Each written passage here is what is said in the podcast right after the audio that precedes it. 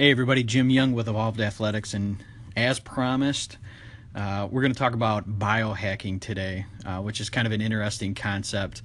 Uh, I've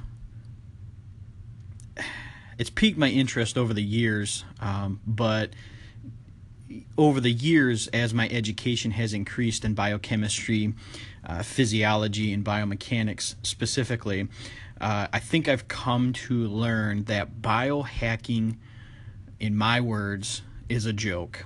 Uh, and here's the reason why. Hacking, just the word hacking, means that you have found a way to cut corners or to manipulate. All right. So if you hack a video game, for instance, you're bypassing the natural parameters of the video game.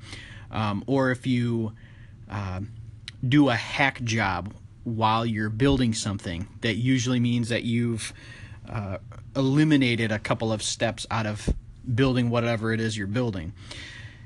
The, the problem with biohacking uh, our bodies or our physiology is that there are feedback mechanisms in our body. So, for instance, some of you may have heard of a negative feedback loop, which an example of that would be like testosterone. So, bodybuilders are notorious for using exogenous uh, testosterone. And what can happen at high amounts for a long period of time is a person's body endogenous, so the testosterone that their body produces on their own, will decline and in some extreme cases cease altogether. Now that's a problem.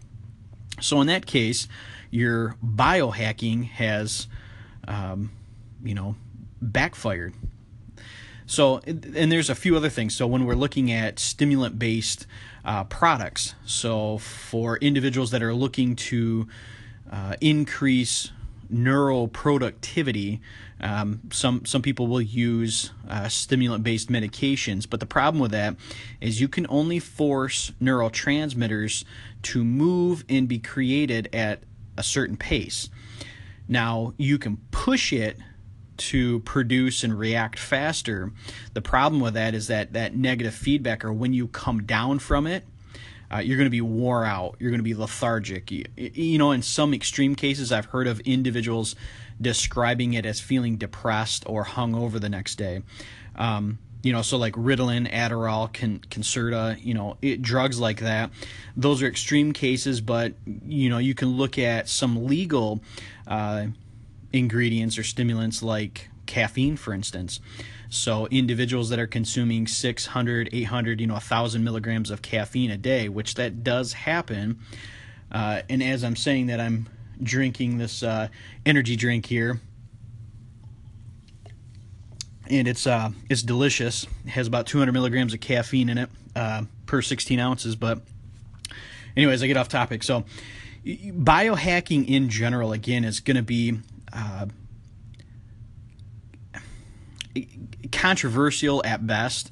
Um, now, if you've found a way to increase productivity physiologically, so say you're trying to boost strength quicker, right? Typically, for strength athletes, we, um, as coaches and strength uh, coaches, um, tend to recommend creatine. That's a supplement that can uh, increase creatine phosphate stores and um, which helps with energy production. There there is some some other ancillary effects to it, but that's pretty much what we look at is the um, you know in, increase in creatine phosphate, which helps with that rapid rapid energy production. So we recommend individuals take creatine monohydrate.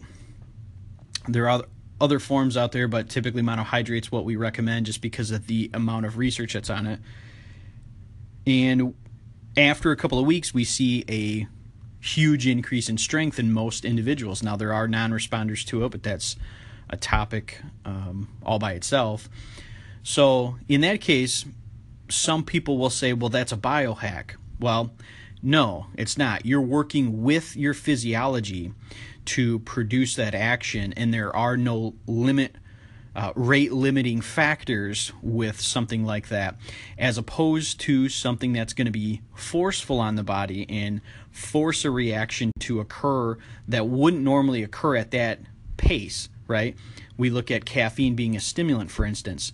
Caffeine's forcing an action outside of its normal parameters and it has a negative feedback, right? We see that in tolerance, and we also see that in flu like symptoms for individuals that are consuming copious amounts for a long period of time and then try to stop cold turkey, right? Um, pretty, pretty gnarly side effects. So, again, biohacking typically, uh, individuals that use that word are selling something gimmicky or are trying to uh, create something from nothing. Uh, biohacking is a, a buzzword at best, and individuals that use that term, uh, this is my suggestion suggestion to most people. If somebody is approaching you, uh, trying to sell you something, and they say biohacking in anywhere in their description of what they're trying to sell you, uh, my recommendation is shut that conversation down and walk away. Um, again, biohacking tends to individuals that are, you know, selling these biohacks. Uh, they claim to be, you know, on the fringe of science and being ahead of, you know, whatever they're claiming. Uh, and I don't want to call out any names just you know at this point, but there's plenty people out there that that uh, are notable. You know, on second thought, I will. Uh, Dave Asprey is one of the individuals that comes to mind right off the top of my head.